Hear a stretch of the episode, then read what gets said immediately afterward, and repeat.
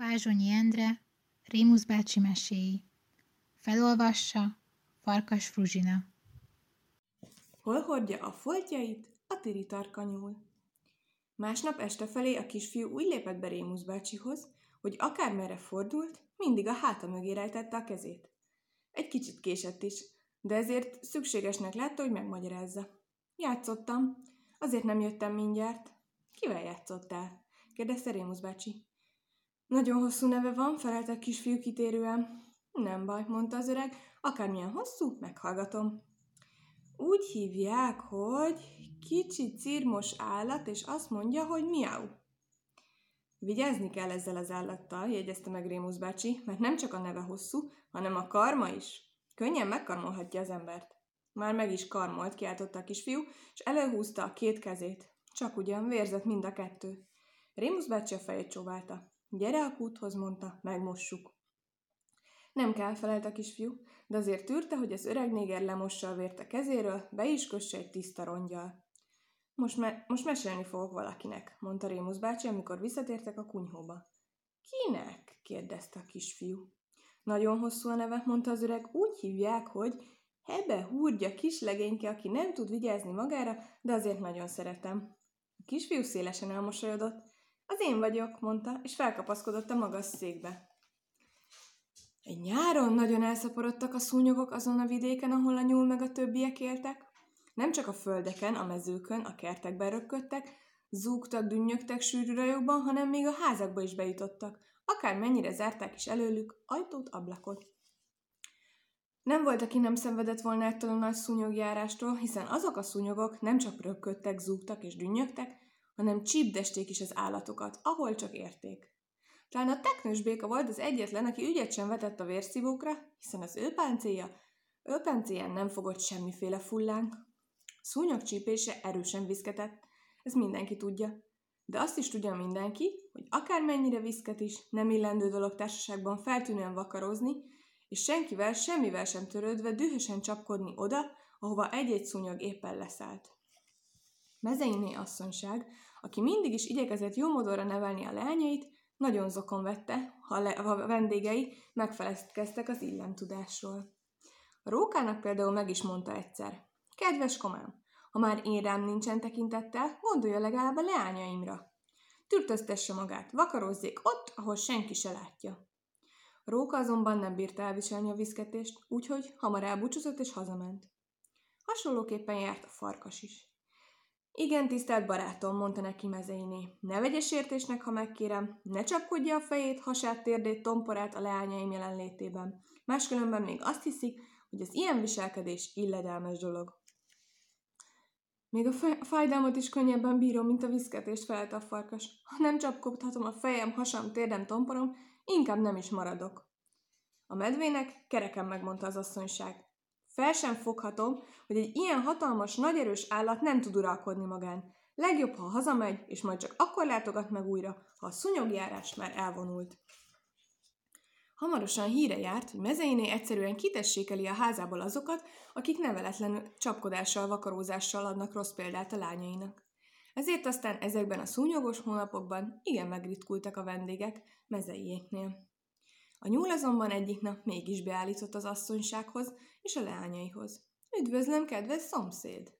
mondta mezeiné. Remélem, hogy magától nem tanulnak rosszat a leányaim.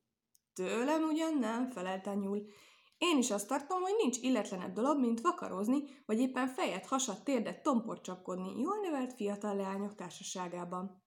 Örömmel hallom, válaszolt az asszonyság. Tudom, hogy a szúnyogcsípés nehéz elviselni, de szerintem éppen azon ismerszik fel a jómodorú állat, hogy erőt vesz a bosszúságán, és türelemre szorítja magát. Szó szerint ez az én nézetem is, helyeselt a nyúl. A lehető legrosszabb véleménnyel vagyok az olyan állatokról, akik vakaróznak, vagy éppen a fejüket, hasukat, térdüket, vagy tomporukat csapkodják illemtudó ifjú hölgyek jelenlétében de a szúnyogok már javába röpködtek, zúgtak, dünnyögtek körülötte, és itt is, meg ott is egyre gyakra, gyakrabban bökték a bőrébe a fullánkjukat. Bizony, a nyúl is alig állta meg, hogy nem törődve az illemtudó ifjú hölgyek jelenlétével, meg ne vakarja a szúnyogcsípések helyét, vagy oda ne csapjon, ahol éppen legjobban viszketett, fejére, hasára, térdére, tomporára. Mi lesz ebből? Talán bizony az, hogy a végén még a nyulat is kiutasítja a házából az illendőségre sokat adó mezeiné? Nem kell félteni a nyulat. Megtalálja ő a módját, hogy az asszonyság is szívesen marasztalja, és a szúnyogcsípésektől se kelljen mód felett szenvednie. Lássuk, mint eszelt ki. Tudják-e, kedves hölgyeim, szólt, hogy nem minden nyúl olyan szürke, mint én vagyok. Hogy ne tudnám, felt az asszonyság, van fehér is, barna is.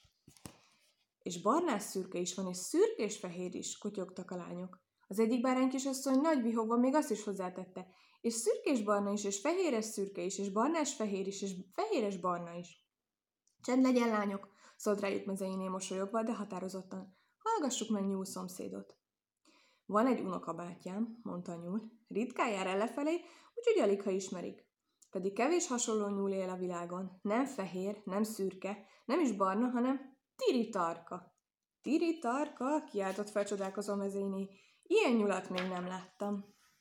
Hát, ha még nem tudnám, milyen színűek a foltjai, folytatta a nyúl. Van azon a nyúlon kék folt, zöld folt, piros folt, mindenféle folt. No de ilyet, álmélkodott az asszonyság, és hol vannak azok a foltok? Hogy hol? kérdezte a nyúl. Mindjárt megmutatom.